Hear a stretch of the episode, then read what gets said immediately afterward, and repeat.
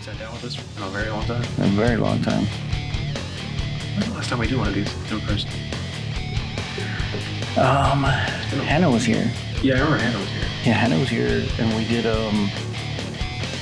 What, what, were we doing? I don't remember. Was it a review that we did? It, was it Train to Busan or something like that? Was that one of the last No. ones we did? You know what it was? We were talking about um all our plans. Was it just another like Silent Flight focused episode? I think so. We do a lot of those, but then we never follow through. So we need to stop doing those. All right. actually just do what we said we would do? Uh huh. Or just do it and then talk about it. Yeah. Kind of like what we're gonna do today. Scrolling through the Spotify page wasn't the last one I did. It's been a minute. You didn't do any this year No, I know that. because you've been busy though. You're telling me. See. Was it one? Was it the Wonder Woman eighty four review? Oh my goodness, was that the last time we were? And actually, we were over here at the TV, and it was all of us because Jennifer joined us that day. December twenty eighth of twenty twenty. Wow, dude. Yeah, it's been a minute. well, I will say welcome back to Film Noobs. And with that, so it has been a minute. a very long minute. Welcome back, AJ. I know. It's good to be back yeah. because, yeah, it's been it's been a very busy. I guess three, well, two and a half years almost. Okay, well, we'll catch us up real quick. Um. So, okay, for those of you who are are, are have been listening recently, when we started the podcast back in 2018, we were Yeah. uh, UIO pe- pledgelings, and uh, we were doing the radio station. yeah. AJ was one of our, our co-hosts, Mhm. and Ronald McDonald was another one. Mhm. Um, since then, we've been busy. We've all had our careers. We've graduated. Uh, we've been on and off doing things. But as a company, Silent Flight, we actually have been doing things. But Mhm. AJ has been doing a lot more things. And I'm glad to say AJ's back. Yes. At least for this episode, but we're Yeah, back. I mean, I'm back. Uh, You're back. I feel like yeah, I know, yeah, I need to be back. Um, yeah, I, wow, 2020. Yo, I've graduated since the last time Yeah. we recorded one. I graduated college. Uh, worked two years of a full time job in a school. What were you doing? Uh, like mentoring and tutoring students. I wasn't teaching, but I was there full time, ten hour days, five days a week. Uh-huh. Just exhausted, which is why I didn't really have time for the For podcast. yeah, because I took my two days off and slept.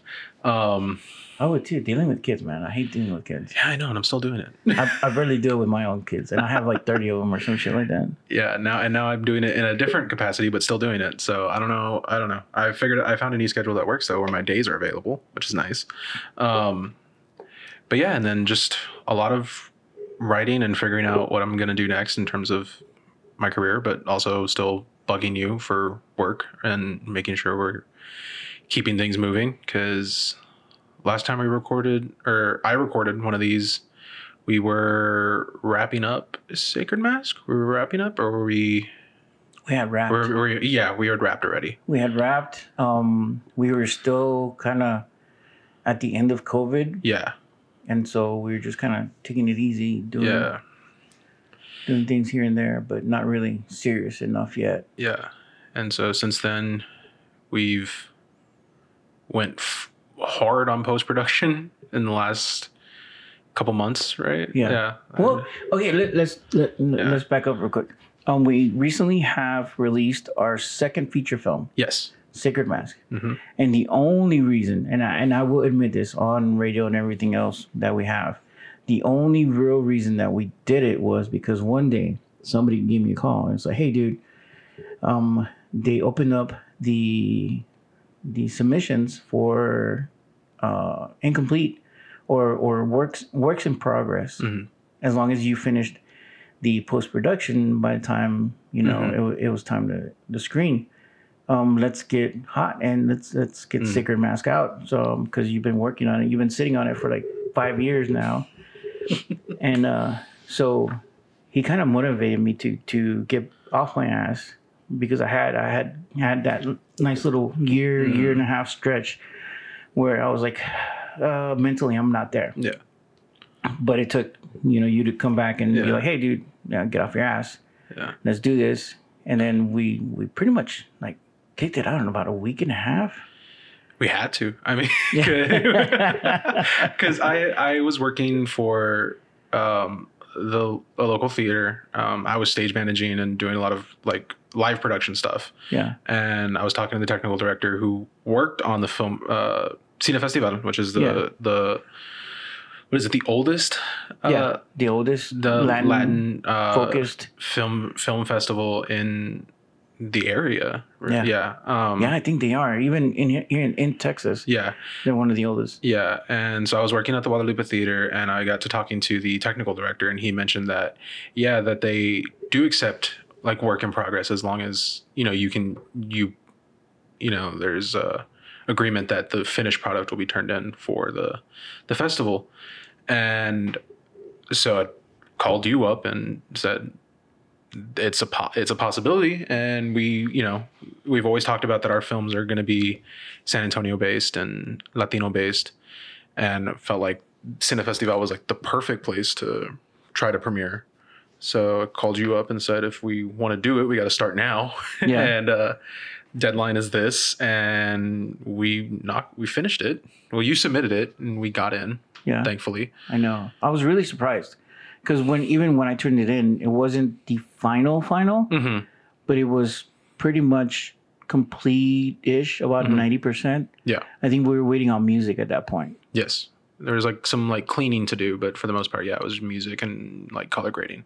Yeah, Um, and then it was a lot of, I think, I think I watched the movie about three times in the span of like two days, yeah, and uh, he just kept Okay. sending me versions, and yeah, you just you edited like crazy for Yeah. about a week, and then had me finding and sourcing music yeah. and Then all had, the licensing. I actually had Jessica come in one Mhm. day and refine a lot of the editing because I was burned out by then, and I think it was like maybe three four days before we turned in the final final, Mm. and so she came in and did the the cleanup cut. Yeah. and you were here and Mhm. we were doing some other stuff with music so yeah we we we were man i think it was the day prior to that we were working on the final final cut for the festival Yeah. and i say for the festival Yeah, and even and I just had my fingers crossed because I was helping you source music, but I wasn't there for the edit. So I was sending you music and uh, options and had no clue what you were doing with them. I like Yeah. knew what scenes they were they were options for, yeah but I didn't see anything until we were at the premiere. yeah because i didn't show anybody anything No, yeah, like once you got to a certain part i stopped sharing it with Yeah. you or, or anybody Yeah. else because i wanted y'all to be as surprised with the film because y'all had worked on it Mhm. so so like extensive and have like dedicated so much Mhm. time to the film and i really wanted to make sure that impact was felt Mhm. rather than oh man i've seen it so many times fuck dude i'm, I'm tired of this shit Yeah. But yeah, so I did my silent little cheer when towards the end, especially when some of those music hits kicked in, and I was like, it works, thank God. Because I wasn't like in my head, I saw it and I kind of knew, but I hadn't even seen the final cut of the final fight. Yeah Uh, I hadn't even seen what that looked like in total. So I was like, oh, dear God, please work. and even then after the festival we still worked on it a little bit more because we, we, we saw once it was on the big screen yeah. the audio and everything i was like Mhm. man you know it needs a little bit more oomph this this and that so anyways after Cine Festival um about two weeks later we had our red carpet hmm at Santikos Yes. um everybody was there hmm um i think out of i think a total of 130 seats we were maybe about 120 21 total Yeah, we were pretty almost sold out, or I think we well we sold out we sold out. But there was a couple people that didn't show. Yeah. And they were like, they tried texting me at the last minute. I'm like, bro, I, I'm at the theater. I can't do anything for you. I'm Yeah, sorry. yeah. You know? Um, but that was awesome. That was my first red carpet because, well, I was there for the lowriders red carpet at the VFW, but Yeah. I was working Yeah. you. You you brought me You had, and like. you had just joined the team. Yeah, you offered me a couple bucks to like work the ticket booth or something like, Like, that. literally a couple of like, I'm cheap as shit. and so, but I got to that was I got to like experience it and see it from afar, and now I got to be part of it. be part of it, which was which was really cool. Sign the poster and everything. Yeah, Um, so that was my first experience with that. and that was like five years. Yeah, of yeah, because we started in we went cameras up in what 2019. For Is- Well, that we went cameras up on Sacred Mask. yeah, of- officially. end right? of end of nineteen because um, LVZ was March of uh, 2018. Yeah, and later on that year we decided to go cameras up. yeah, because I had come on board at the beginning of 2018. This is my first gig with you guys, and so yeah, so that was been it was a long it was a long road, but we got there. Yeah, we got there. Um, now we're we've been talking to distributors. I'm getting ready to. Well, I'm waiting for a couple of festivals. Hmm. So if y'all want to program the movie, let me know, guys. you know, I still have some open dates. Hint, hint. Yeah. hint, hint. if not, um, I think later on, maybe not, not two, three more months, I'll probably release it into distribution and kind of get that ball rolling. Because yeah, it's been a minute. on on physical or just streaming. both Yeah. physical and streaming because that was one of the biggest things that i had to kind of sit down and be with with with lvz was different because by the time we got distribution for lvz it had already been three years of digital Mm. uh, distribution only because i i figured out how to get it on amazon prime Yeah. and the distributor's like, dude, give me a shot, yada yada. I, I think I've told the story many times. Anyways, but yeah, we went from straight digital to digital and physical. Right. We did well, Mm. and so with this one, I want to go digital and physical. I might have like a small release party Yeah. when, when we have our own our, our own copies, Mhm. you know, to out there. But I'm still planning that out. Yeah. But that is I guess not completely closed yet, but one chapter that is Yeah, on its way to being closed. Pretty Uh, much. and then on to the next, hopefully. hopefully. And then hopefully not another five years. Please let me finish this before we're 30. And Before or- I'm 30. Before you're 30. You know, Max always complains. Max being the the the uh, main protagonist for Sacred Mask, he's like, bro, I started this shit when I was like 21. I'm like, no, you didn't. He's like, I'm 42 right now. I'm like, shut the fuck up. It hasn't been that long. But um, but yeah, I know we have a couple of projects in mind. hmm I'm not gonna say that because it every time we come on the podcast and talk about New we have, projects. new projects, we They don't never get done. Yeah, it's like a, a jinx on ourselves. Yeah. So I'm not going to talk about new projects. Um, I know for film noobs, um, again, we we had taken a big stint. Yeah. Um, even me, because I was doing almost every week interviews with different directors and Mhm. whatever. But again, we we got caught up with doing our premiere Yeah. and uh, the festival and everything. So Not to mention you're still in school. well, I started back in school. Yeah, this is my last semester before I start my dissertation. So So be you, you've been a different type of busy.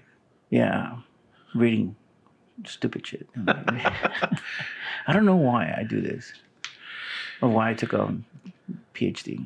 I mean, I know why, but I'm not going to say it. My kids are to be like, "Yeah, Dad, you." Anyway, shut up. But no, no. Okay, so back to to film noobs. Um, Yeah. I think maybe um we should be picking it up again. And I know we were talking about because we both saw the movie Blue Beetle. yeah. Um, we took advantage of the four dollar uh, uh, theater day, Yeah. And uh, we saw that movie. I mean, I've taken my kids to go see uh, Sharknado, which was pretty cool. Sharknado. Yes, uh, Sharknado had its 10th year anniversary, Oh, really? I didn't even Yes. realize. and so I took them because uh, Nathaniel, which is my oldest Uh-huh. son, yeah, my oldest son. I think I got to keep him track. I'm getting 30 kids.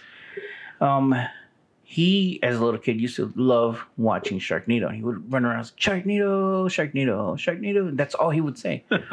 um, so when we took him back to go watch the sec, the 10th anniversary, it was interesting because he's like, dude, what? why did I like this film? I'm like, it's pure cheese, man. It's Yeah. just- it's it's not a movie to It was a made. It was made for TV, wasn't it? yeah, it was, made for TV, film. Yeah. sci-fi. Yep, but it wasn't made to be a serious film. No. The cast and crew, even on the behind the scenes and stuff, because they had oh, behind Oh, the yeah? scenes on there, they're like, dude, yeah, we never expected it to go anywhere.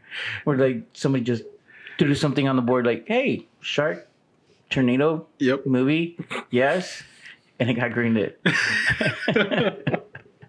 and then it went for what, like six mov- six, Six, movies? seven movies, yeah, yeah. something like- I was like, what the fuck? Because after that, everybody, all the celebrities wanted to get cameos on it just Yeah. because they thought it was funny how they could get killed off by sharks. So I was like, oh man, that's pretty cool.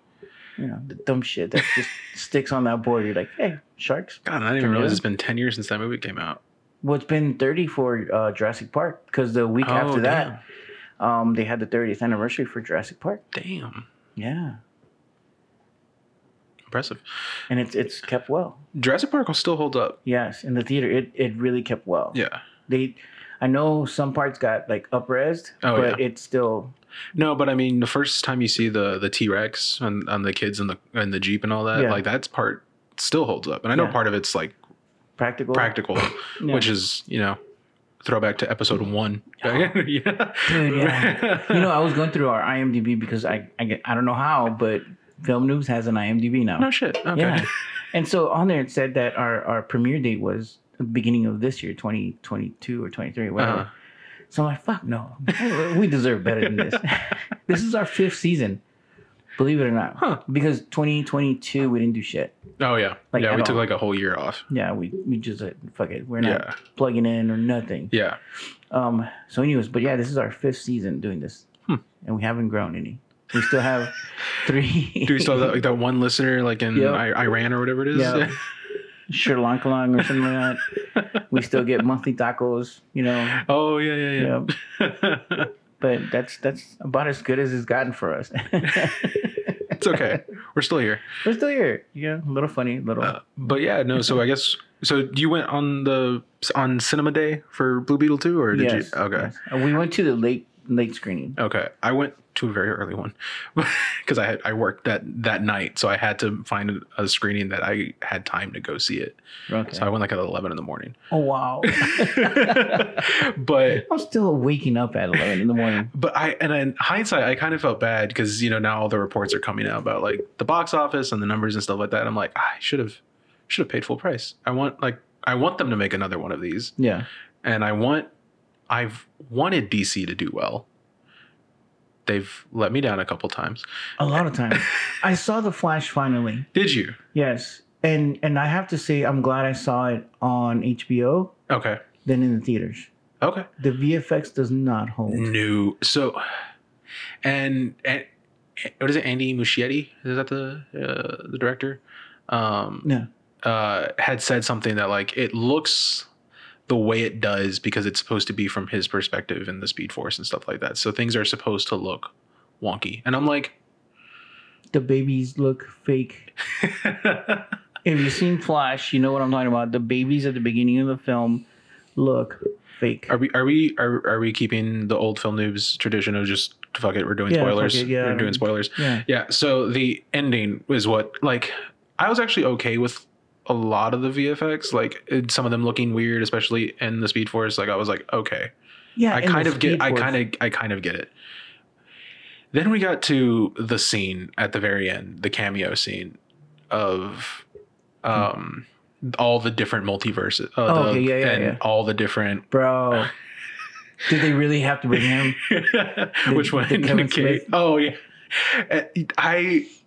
I think I out loud in the theater said, "No fucking way!" when I saw the big spider, because I was just like, "That actually was supposed to be the script that made Kevin Smith go no." Yeah. Because yeah, I've, I've seen all the behind the scenes footage Mhm. of of the making of Yeah. that Superman. Thank God it never got made. um, but yeah, I was like, why would they? And they focused on Yeah. it for a good minute. yeah, he got It a lot of time. Yeah, it wasn't like, oh, here's a cameo. Like, hey, cool, yeah, Yeah. you know, that, that that's a Superman that could have been. No, Yeah. they they spend like a good two, three solid minutes on Yeah. him. and you know the other half that people the you know there's a there's a decent amount of cameos in that like one minute and it was the nick cage one that got people mad and the christopher reeve one that got people mad Why? I guess a lot of people thought it was disrespectful to bring him back I don't think so. It's it's like when they did the same thing with um, Princess Leia. yeah and my thought process of it was i was like i get it like they didn't do too much because he was just kind of there. Like he Yeah. just shows up. It wasn't like the Nick Cage one where there's like a full sequence dedicated to it. It's just he shows up and he stand and he's there He's with standing Supergirl yeah. and that's it. And I was like, I feel like people wouldn't have been so upset if it looked better.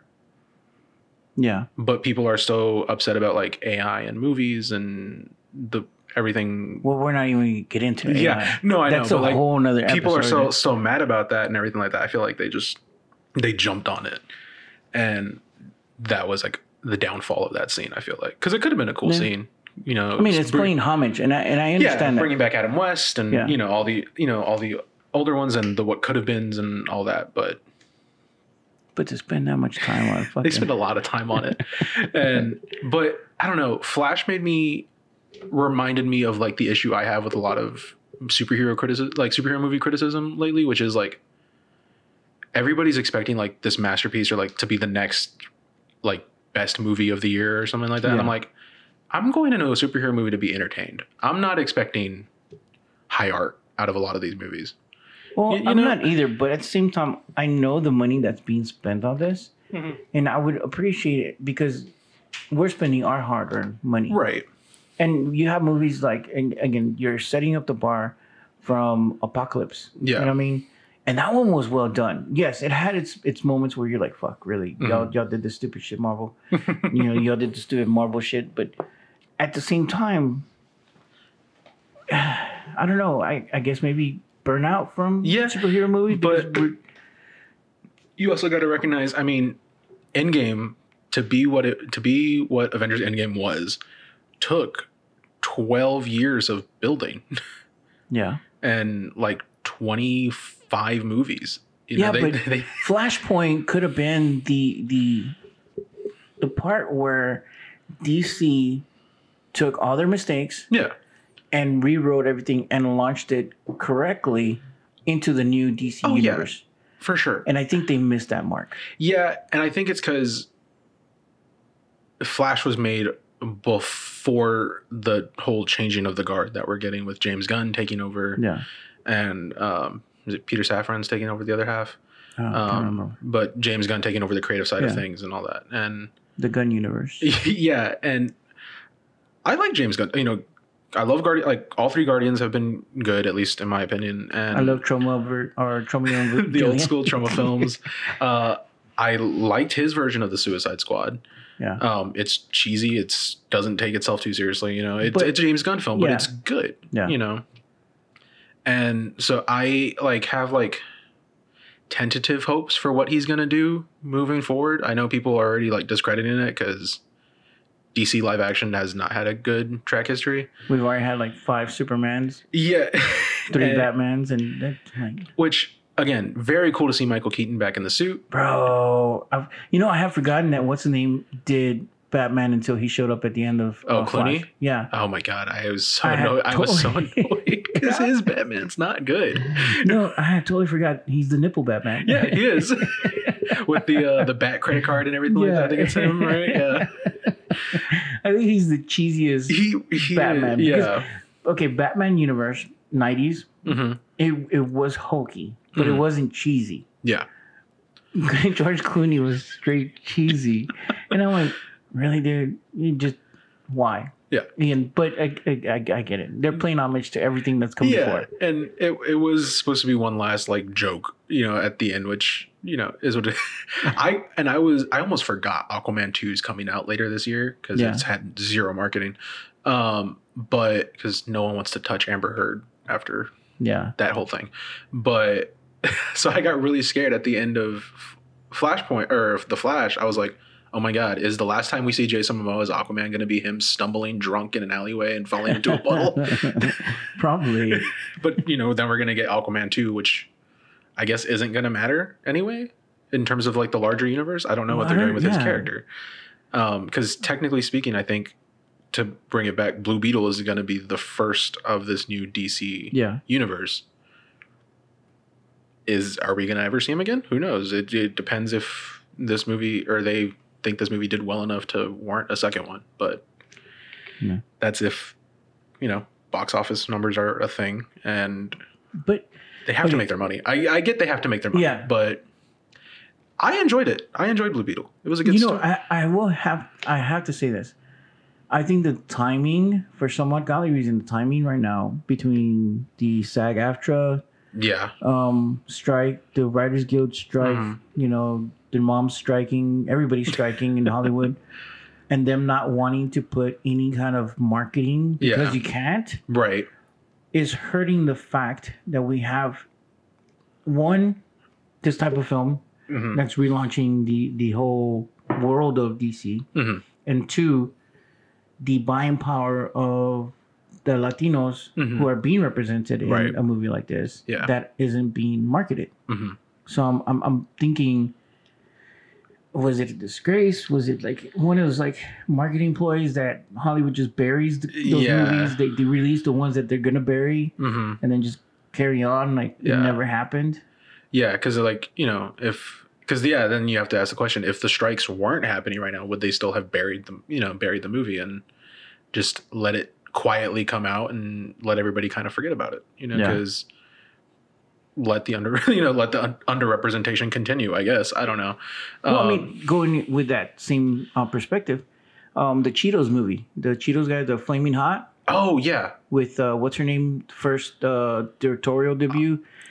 Um, I, I I know nothing about it honestly because I saw like two previews of it. Went this is a movie and it was really good. was it really? It was really good. I really enjoyed it. I again had n- never heard of it. I think I saw I went to the movies a couple times and saw a Yeah. preview before. But it went straight to damn video. I mean, yeah, or- streaming, or- yeah. and I knew it. It came and it went in like a week. Yeah. and I no marketing. yeah zero, and I'm like so. Eva Longoria, Oh, okay. that's who directed it.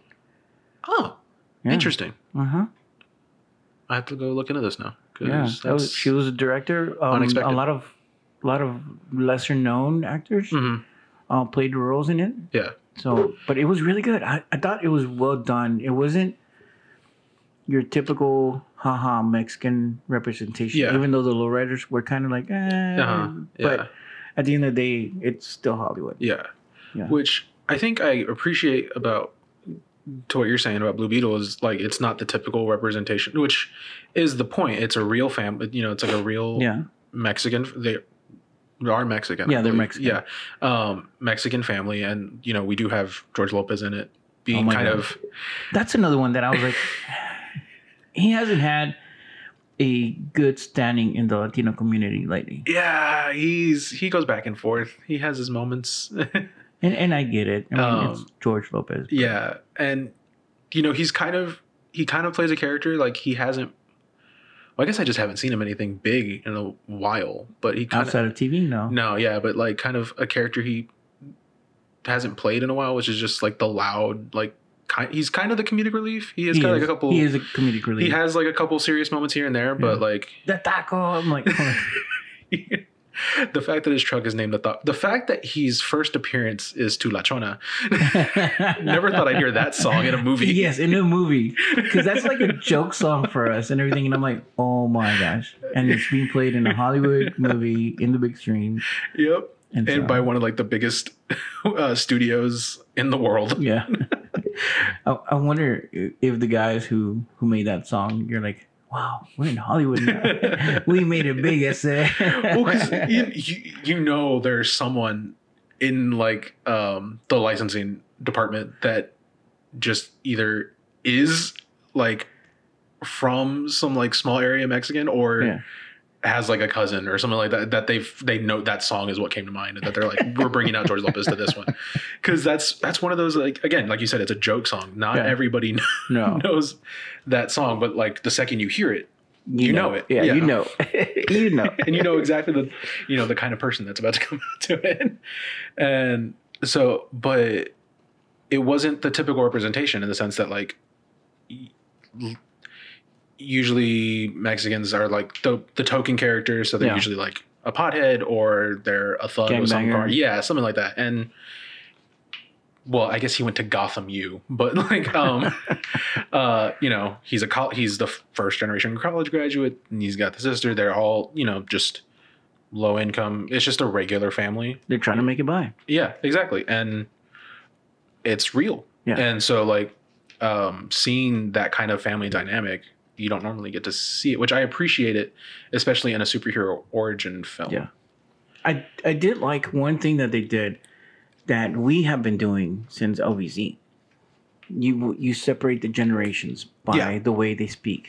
Mhm. The abuela, the badass abuela. I, my, I took my mom with us, and she when when abuela was was was with the machine gun, she's yeah. like, "Orale!" She got all happy. She's like, "Yeah, yeah," because it's Yeah. representing her. Uh-huh. Anyways, but the abuela only spoke Spanish. Yeah, she speaks very spit little English. Yes, Yeah. and then the mom spoke both, hmm but she was kind of iffy on one and the other. Yeah.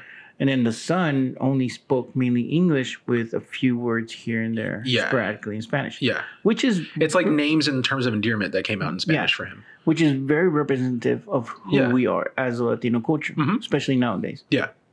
And I know we've we've done that in both of our films, Yeah. LVZ and in Sacred Mask.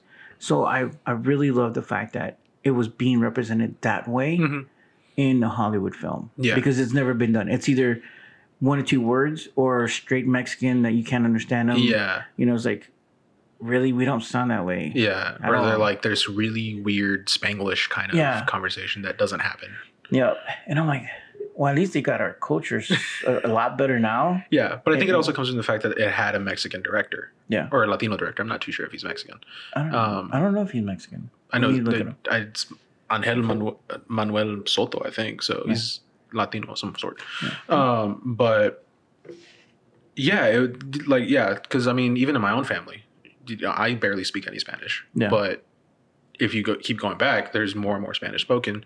We speak it less now, just because again, each generation speaks less Spanish. So to talk to each other, we just speak in English. Yeah. But you know, back when my great grandmother was still around, and you know, further back, more and more Spanish was Yeah. spoken around the house, and It's the just- same here. yeah, and so it just it it fades, you know, for better or worse with each generation, and um, the to see that represented was really cool, Hmm. and the same thing with like, I appreciated the fact that like, especially with a superhero origin film again, it was one complete family. It Yeah. wasn't this like orphaned kid or these mom's missing. yeah, or Yeah. like, or you know, Spider Man Uncle Uncle Ben dies in the first twenty minutes. Was it dad died? No, the dad dies, but it takes it it you have like an hour to like actually see their relationship on screen and like Yeah, but care about it. it's still the same trope because it it took the dad Yeah, to you know propagating or Mhm. not propagating. I'm sorry, but um, push him forward. yeah.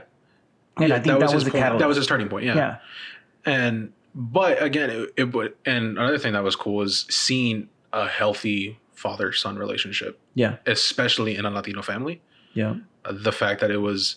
He wasn't like absentee. He wasn't Like, like, drink or, or, yeah. yeah. like he, you see him take a drink, but it's like He was an alcoholic. He wasn't an no, alcoholic. yeah, yeah, Like most of the time, they're like, "Oh man, all Mexican men are alcoholics." yeah, womanizers." exactly. And he's just a genuinely loving and trying to do what he can to help his family get by. yeah, And he's just the motivate. He's the heart and like the motivation of that family. And because he says it multiple times, where the day is we we figure it out, and we always will. And so like that was cool to see like that kind of be the heart. Because the second he popped up on screen, I was like, ah, shit, he's dying. He's not in any of the trailers.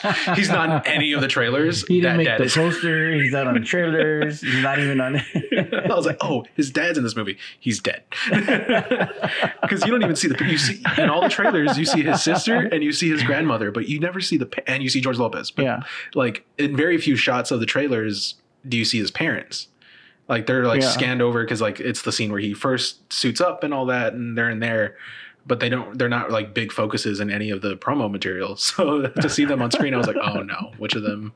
It's gonna be the dad." It's but but then we have the the uh, antagonist. Well, not she, I don't know what she is. which one? The girl that gives him the blue beetle. Oh, is it Jenny? Jenny Kord? Yeah, Uh, the love interest. yeah. The I guess love interest. Yeah. Oh yeah, she turns out Yeah, to be she's the the love, love interest, interest, at yeah. the end. Um, her her her dad's gone, Yeah. and her mom's gone, Mhm. and she's the rich heiress. Yeah. What what do they call it? the the with the novela that they? Oh, refer- the um, is it Mario? Mario the, the yeah Maria del Barrio. Yeah. I was like, oh my goodness, the, the references that they're coming out with. Again, I really like the representation. Yeah. And the was- language was was very uh, conversational. Mhm. and so I, I thought that was great. Yeah, because it it floated in and out, and like uh, what I thought was really cool is in the final fight sequence uh, when Jamie or Jamie, uh, uh, which is another point that they make is that his name gets translated Yeah. by white people. When uh, I Jaime- thought that was funny. Jamie, it was like, no, like, it's, "It's Jaime." Jaime. Jamie, Which- she's like making a point. You know, is real has happened to me. My name is Alejandro. I had a teacher in high school who just called me Alex all Uh, year. yeah. Just refused to figure it out. Deborah called you Alex when she met you. Yeah. For the longest time, she's like, ah, that Alex kid. That I'm like, who the fuck is Alex kid? We have an Alex female. That was when, Yeah. when, when Alejandra was with us. Yeah. But I'm like, we don't have an Alex guy. We Yeah. have an Alex girl. I'm like, what the fuck, Deborah? Yeah. I'm like, And anybody who knows me knows that if you just say Alex, I'm not going to turn around because I've I've never been called that in my life. Dave. Same Um, thing. I, I won't answer to Dave. Yeah.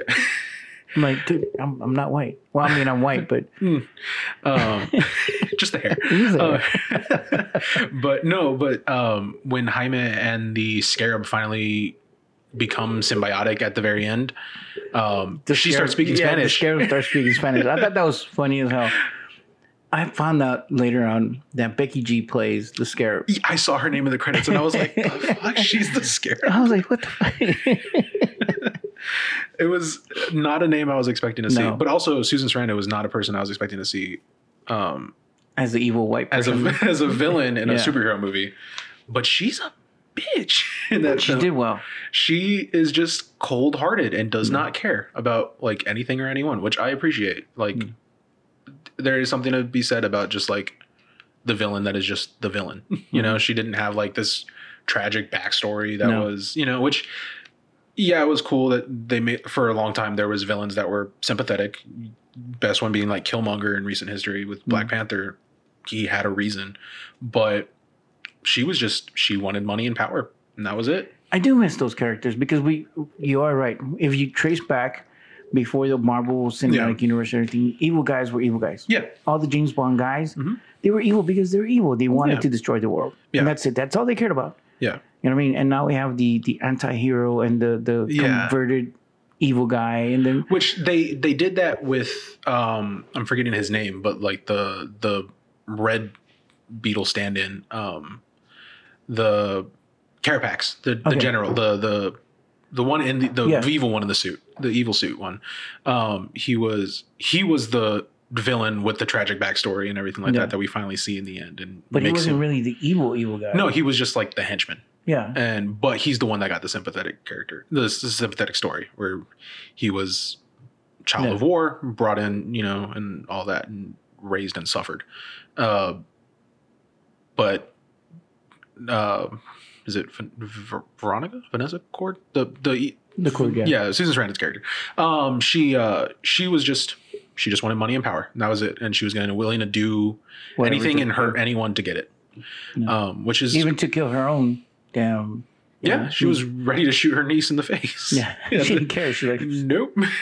And I, she, I like characters like that. yeah, and hated her brother, and Yeah. like you know, like I guess, I guess like the the one thing that they, I guess they tried to humanize it was like she was quote unquote robbed of the company because of sexism, where the company went to her brother, even though maybe should have gone to her. I don't I mean, who knows?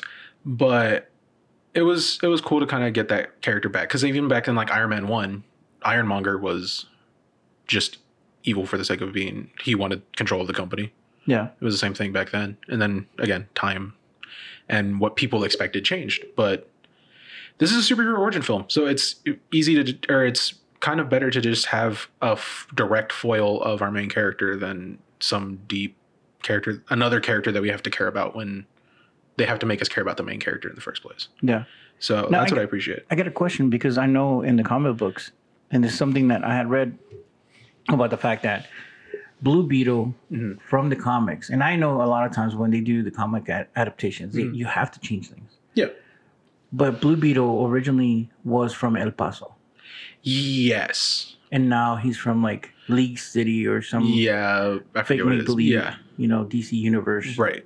city. How do you feel about that? I don't I don't know. I mean, I I get it cuz I think I think whatever they whatever the city is called um in the movie is supposed to be. I don't know. I guess I got the. It's supposed to be like an LA stand-in. Um, I guess so because they were at the beach, they're at the beach and like it's very. but it also looks like Miami because of the way some of the things that were represented. That's true. Yeah. So I, I feel like it could have been one of those. Both have pretty heavy Latin representation. Um, and you know, real world. You know, L- LA is gonna have a lot of uh, Mexican representation. Miami has a lot of very Caribbean Yeah. uh, representation. So uh, I can see it going either way. And DC has a history of that. Gotham is a Chicago stand-in. yeah. Metropolis is like a New York stand type stand-in. So I, I kind of get what they're doing here. Would it have been cool to see one just Texas um, and like El Paso, like you know, a real city with real ties to the border and that cult, that community and the culture uh, in a movie? Yeah, but because you could you could have you could have had a lot more different stories oh yeah, because you would use the border as your launch pad for it. yeah, But at the same time, I- understand why you would not want to dip your toes into that Yeah. that whole mess. right, But if you're gonna be representative Mhm. of the culture, yeah. I think you should. Yeah, and but flip side of that is look what they look how they represented the city in the first place. Yeah. It's all CG. They, and they probably would have painted over. El Paso's great. There's not much to look at No. as you're driving through it. So they probably were going to paint over it anyway. Yeah. So, you know, would it have been the best representation of El Paso that we could have gotten? in the No, first- probably not. So, is it better that they probably just went with some fictional city so they could do whatever they want with it and make it some big fantastical, you know, DC comic book city? Probably just to fit the needs of The, the, film. narrative. Yeah. Um, but again, from the culture side of things, yeah, El Paso would have made sense. But you know, what you gonna do? you know, I- we, you know, this is why we're not, you know, we're not in the rooms. Yeah. Um, um, and oh, I had a thought about all of that too. What? But I mean, uh, going back to the comics, I mean, this is technically the third iteration of Blue Beetle in terms of comic books, um, and they Mhm. touch on that briefly in the movie. That Ted Kord was the Blue Beetle before him. Yeah. But he didn't have any powers. he didn't have any powers, but the Yeah. one before him, Dan Garrett, did. Uh, or did bond with the scarab, and then eventually he died. It passed on a de- or Ted Kord got it, used it to make his own gadgets or whatever, be a goofier version of Batman, and then he went missing, which is revealed at the end that he's just missing, um, and now Jaime has it. So it opens the door to a lot of things because A lot of backstories. a lot of And this backstories. is something that we had talked about. Yeah, How we could play around with the backstory. Mhm. Because depending on the generational Yeah. gap, you could change things to Mhm. fit that, yeah. which is really great. Yeah, especially you know the, back to what we were talking about, like even just visually, like if you look at the Blue Beetle costumes of that are hanging in the, Yeah. the It's Ted Kords, they're 60s. goofy. Yeah. You know, they're goofy looking, and they even kind of poke fun at those. Um, and then now we have this one, which is just this high tech, like very robot looking suit. Which, um, on a tangent, I one the second I saw his set photos was in love with it because I've I've been like a Blue Beetle fan. Yeah. You know his represent. You know when he pops up in Young Justice and the other animated films and all that. Um, when he does get the love that he deserves, it is a really cool character. Um, and so when I saw the set photos, I was already hyped. I was a fan of uh, Xolo Maridueña from his time in Cobra Kai, Yeah. which I think is still going. Um, so it's cool I to think, see. I think it is. I think they're making another one. yeah. Um, but so it was cool to see him making his crossover to the big screen, uh, knowing that he already had a martial arts background. So I was like, cool, the fight scenes at least should be good. They were a little dark, so they're kind of hard to see, which is a trend that I don't care for in recent Well, it's movies. also to hide all the, the CG, which I, I understand, but you know, I want to see what's going on. Um, but then uh, to see it on screen, I wasn't sure what they were going to do because traditionally, depending what version he does or doesn't have a mouth, and so I was really hoping that he was going to be at least a little emotive. he had a jaw. He had a jaw, and he had a He had a jaw. jaw. His jaw moved, but his eyes didn't move. Which at first I was kind of disappointed. Like they didn't, because I was wondering if they were going to do like a Deadpool thing, where Yeah. his eyes actually emote. They don't, but it still worked. Like you could, you still get like moments of emotion out of him, and when you they really need it, they just take the mask off. Mm. Um, I, I think he's also a really good physical character because it Yeah. didn't take me away from the story. no, not at all. So I, I appreciate the fact that you can emote Yeah. physically. But he's very like bouncy. He's very like he's he's very active as a character. He's always he's constantly moving. He's when he is in the full suit, pretty much fighting. So like and that's the whole point of the suit. So it's it comes through in a lot of like the physical the physical acting, which I think he did a lot of it. Yeah. Except for like the bigger stunts. I think he did a lot of his own like fighting and that that kind of choreography, Yeah. which was I appreciate because it's it's hard work, and so It it, and so to see Especially that get done, especially in the suit, it sh- can't be like the. And I saw a video of him suiting, like the a behind the scenes of like him in the trailer suiting up. It takes a long time to get into that suit Yeah. because it's a lot of different pieces, a lot of, and you know they do a lot of work to make sure he can move the way they need him to move and all that. And there's a lot of different versions because there's the ones with the antennas sticking out. There's the ones where there's they're just wrapped around his shoulders, the wings, the different arms, the different you know Yeah. all that. So it's cool. And so if they ever do a second one, I want to see how much further they can push it. Like I don't want it to get cheesy, but there's a lot that in the in the you know the animated and in the cartoons and in the comics and in even the video games, there's a lot of things that the suit can Does, do. yeah. You know, it tells them like anything you can imagine, I can create. So Well, they didn't use the antlers as much, or the little um, prongs that Mhm. stick behind them, because I've seen it even on the cartoons where a lot of times he just shoots lasers from that one. yeah, And this one, I didn't see him do that as much. no, it's a lot of the fists, uh, like his arms turning into like either the cannons or like the different weapons and stuff Yeah. like that. Which the Buster Sword was really cool. That uh, they're really- yeah. um, coming out. Um, and like his legs, he didn't use his like he didn't he kicks around a lot, but like Yeah. nothing. I don't. I'm trying to remember if his legs turn into anything in other media, but. They can. So like you know, there's Again, you know, anything you can imagine. doors are open. So it's cool to see. It'd be cool to see what else they come up with that he can do, Yeah. and where else they can kind of take his character because he's still. It's he's in a weird age range for superhero movies because a lot of the ones we get they're either full grown adults or they're teenagers. Well, it's the same thing that when they did uh, the new Spider-Man. When they did the new Spider-Man, he was in that that Well, he, high he school, he's in high school. high school, college years. Yeah, well, he's a yeah. So like you're talking about Tom Holland Spider. Yes, Yeah, so he's like a junior in high school, I think, in the first and when you first meet him. And then we have the snap. Yeah, and so he's I think he's a senior. Yeah. Yeah, he's finishing. Yeah, yeah, because he's he's got to get his um, GED now. Yeah, um, but Jaime is 21. So he's a freshman. He's supposed to be a freshman. He just came back from college. No, No, he graduated he college. just graduated college. Yeah, because Yeah. at the beginning of the story, they're like, "Oh yeah, you look like you owe sixty thousand dollars yeah, yeah, they're talking about his Yeah. student debt. So yeah, he just graduated college. So he's in a weird. yeah. he's in. A, he's a weird age range for a superhero. He's a very young adult. yeah he's he's young but he's still technically an adult like he's the character there's a lot of things you can do with him both like as a superhero and as just like a person because he's dealing with a lot on both sides Yeah. because if they expand it blue beetle has this really deep history and a whole different alien race that we have not seen Mhm. outside of young justice which is the reach um, which is real deep comic book talk that we don't really need to get into in this. Um but uh and then as a person you know they make the jokes all the time about you know he's got student debt. They're they're you know low class they're you know lower class so they don't really have money.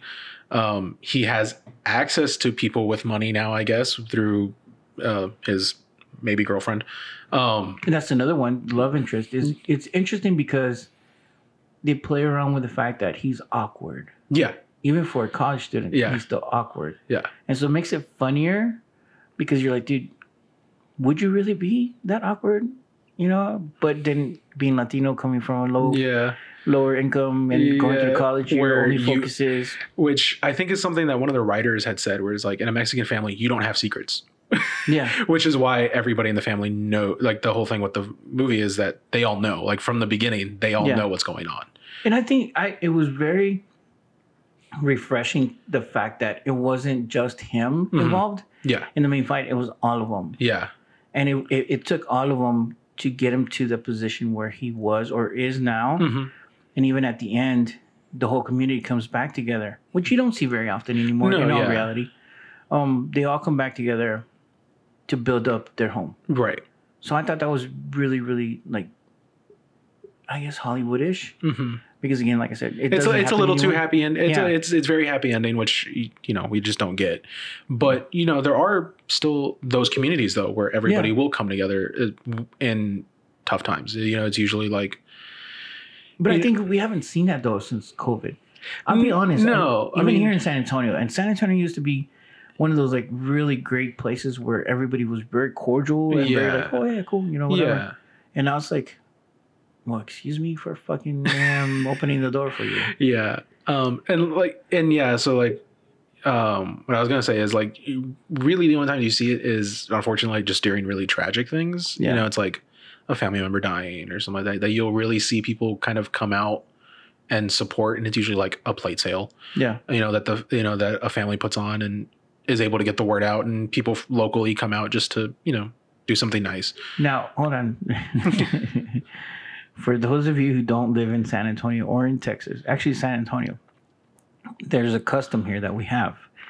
Um, that we're when when again we're, we're trying to raise. We don't go to GoFundMe or or no none of that stuff. younger people do now well, yeah, yeah my, my, yeah. But most of us traditionally, what Yeah. we would do if we needed money to help family members with the funeral expenses or, or hospital shit, Yeah. whatever.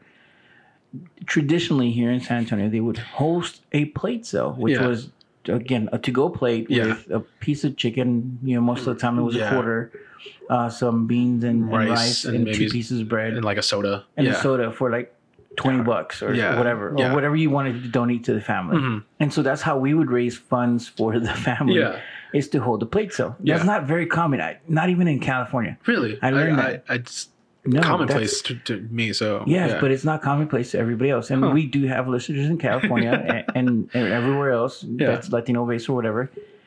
They don't have plate cells. interesting Just But, like cascarones, they don't have cascarones outside of Texas. that's news to me Yeah.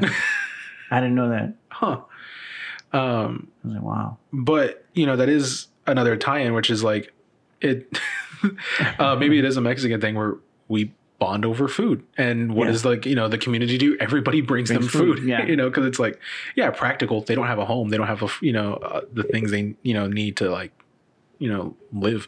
So but they everybody brings them food and everybody just kind of sits out and Yeah. talks and everything like that. You know it's like making good of a bad situation. Um which is really which is really cool to see because it's like I don't know. It made me realize that there's certain trauma responses, I guess, that are very specific to our culture. Yeah. Um, in the sense of like the way the grandmother tells them, "We don't, we don't have time to cry right now. We'll cry Yeah. later." Dude, I, again, it, it hit me because I just had, you know, lost Mhm. my dad and going through that, the preparations and everything, you don't have time. Yeah, It's until you're you're done, family's gone Mhm. and everything. You sit there with your bottle of tequila or your Mhm. bottle of whiskey or whatever, and then you let it out. and then you let it out yeah, to some chente or something.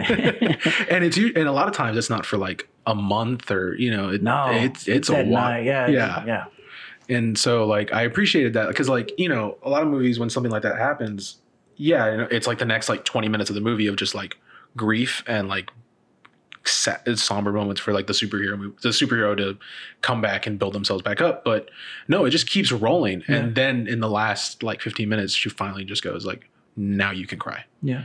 And, it was a very touching moment because they accepted homegirl into Yeah. that that family circle, Yeah. which is, again, very indicative of who we are as a culture. yeah, because we have the extended families. Right. And it's just like, you know, once you're, you know, once the family kind of accepts you, it goes from like you're strangers to you are family very quickly.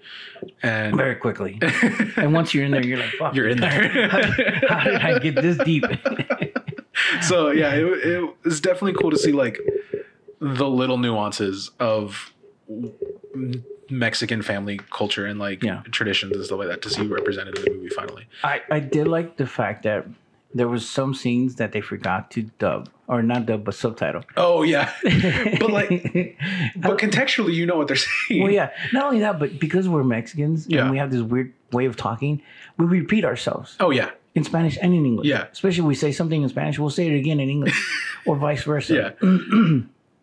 And so that I thought that was funny because again, my kids don't speak Spanish. Mhm. And so they were they were looking at it. They're like, Dad, we understood the whole movie, even without Yeah. really looking at the captions because y'all do the same thing. Yeah. Whenever you're with your your primos, you repeat yourself over and over and Mhm. over. And I'm like, ah, okay, fuck you. but again, it just shows it's real. It's Yeah. you know, it, it's a it's a real it's a very real movie, and it's coming out at a weird time for DC. Admittedly, we don't know where it's going. There's like the new Superman movie that's set up, and the next maybe the next Batman film, and when Wonder Woman's supposed to come out? Wonder Woman. Yeah, wasn't it Wonder Woman?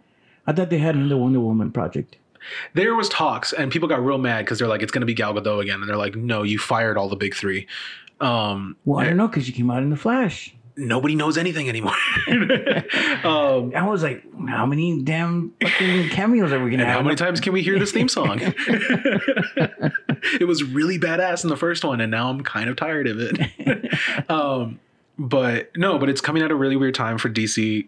Who knows what James Gunn is going to do with it? He put out his tentative plan for the first phase of the. I don't think it's gonna happen.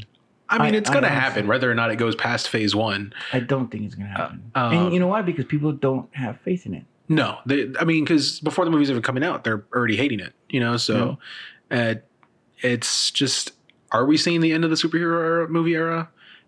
Maybe, you know, is that better or worse? Who knows? In my opinion, DC's always had better animated films than live action Yes. anyway. I love all their animated stuff. Um, Just like I love Marvel's cinematic universe, but I Mhm. hate their animated stuff. oh, their animated stuff is terrible. It's, It's all great. kids stuff. It, Yeah. It's very geared towards kids, and at least the MCU is a little bit more grown. It's gotten more grown up No, as time has gone on. I like Um, some of the subject they touch on. yeah, Very, very adult oriented, and Yeah. you have to catch the nuances on them. mhm.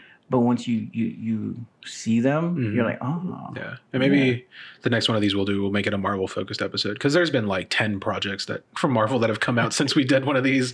that is Um, true. Uh, so there's a, there's a lot to talk about with the Marvel side of things, but overall, Phase five or yeah, whatever. pretty much all of Phase Five. Um, I'm not too happy with it. I'm I'm okay with it. You know, Uh, I mean, where they could have been and where they're going with it doesn't seem like it's one of the same. I will say there there it feels very rushed to get to the next big bad. Yeah. Um, and you know, just because everybody wants another end game, but it again, it took twelve years to get there. Um, but I don't know to kind of tie up the Blue Beetle talk. I mean, it, overall, it was it was to me it was a really good film. I would love to see another one, and maybe Yeah. that's just because I like the character, and as a Mexican, it was cool to see representation. No, I love the movie myself too. Um, so maybe there's some bias there talking, but I mean, I think it didn't reinvent the superhero origin film by any means. It No. was very much by the numbers, but historically, those are the ones that always did the best. And so I think, you know, it's like if it works, go with it, you know, and if you can do something really good with a formula that already works and still come out with something original, which I in my opinion this did, you know, it it's a good movie. And You so, know, one last thing I have to say because I've said this plenty of times and I'll say it again. When you take an existing IP Mhm. and you do it well, you don't have to change the characters. no. You don't have to change the representation. Mm-mm. Blue Beetle was that. Yeah. And I've been saying this for a long time about representation. When they take a character and they change him for the sake of changing him, Mhm. or or for the sake of representation, Mhm. that's when it sucks. Yeah. And I'm like, this is the best thing that you could have done Mhm. because it proves my point. There's existing characters within that representation that we bring to light. Yeah. Luke Cage, I thought was well done to a point. Mhm. It got really preachy Yeah, a, a little bit. because it did, Yeah. but it was really good Yeah. because it was representation Yeah. of the character that's Mhm. already existing. Uh, Black Lightning, or was it Black Lightning? Uh, it was a CW show. I mean, Yeah, it was, but Yeah. it was it was part of the the ones that that got jumbled together. oh no, Black Lightning wasn't in there. Uh, Black Lightning popped up in the Arrowverse. Is part of the No. Arrowverse. Uh, the Netflix ones are Luke Cage, Daredevil, Jessica Jessica Jones, Iron Fist, and then the Defenders is where they all came together. Is it? No. Again, it was another black character. Hmm. Yeah. Hmm. I'll come back to it Yeah. next time, or somebody will correct me. One of the two. Anyways, again, going back to representation, I think it's if it's well done Yeah. for the sakes of doing it, to to to not recreate hmm because I don't I don't feel that's right to recreate characters hmm that have been represented a certain way when you have all these existing characters Yeah. that have been created for the sake of that Mhm. purpose, but you haven't given them a shot. Yeah. Yeah. And I there are some characters where I kind of appreciate where they update them to make them a little less offensive. Uh, Yeah. I mean, they did that for Shang-Chi because Yeah. his his costume is basically just him in gi pants and a belt and shirtless and his his enemy is a character named Fu Manchu. So, you know, they're, they're They they weren't really like keen on like shit you shouldn't say. yeah so you know there's something to be updated about that but and it also this movie also shows that you can show representation without getting preachy to the community because Yeah. like yes it talked about the struggles it talks like the the subtle racism and like uh microaggressions that come up every everywhere um and then it came really close at least in my opinion to a home raid uh of the family when No, it did. and you It know did. It- the representation yeah. it, it's very similar to the footage you see of ice raids on you know homes coming after people and so Mm-hmm. uh you know and that's one of those things where like if you're aware it you see the parallels and if not it's just a scene in the movie Yeah. um so it it's it's made for the community it's made for the people who are can relate to it and it still can be a good film to people outside of that community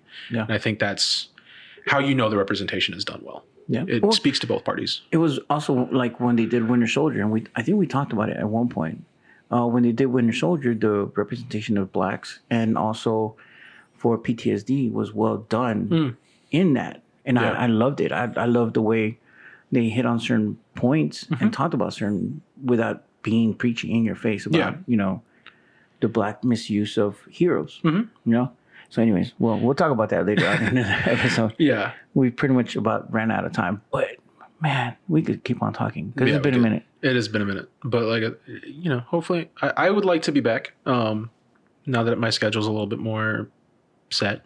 Yeah. Um, uh, so hopefully this is not the last time I'm back here. it should not be the last time. Uh, we could ever find Ronald because he's still lost somewhere, uh, we can, yeah, we gotta bring him back for some sort of like anniversary, or you know, Kevin or something. something. Yeah, Yeah, yeah. he'll just walk in the background. You'll hear a faint voice. Um, but no, it's good- it's been good being back, and we've got a lot in the pipeline yeah, possibly. So hopefully in in the near future there'll be a lot to talk about too. We should. I mean, because again, uh, not we just finished that second movie. Yeah. but that doesn't mean we're stopped yet. No. Um, and I think that's given us more fire to get back at it Yeah. because it has been a while. Yeah. And like I said, I mean, as as a team for the podcast, the way we originally started, hmm we did take a break because again, we all got busy in our own lives. Mhm. That happens. Um, but even then, as a company, we had to deal with personal issues too. So, and I think we've gotten past that to where now we're okay. You know, it's okay. Yeah. You know what I mean? I think we're all kind of. I don't want to, you know, jinx it, but I think we're all kind of leveling out a little bit.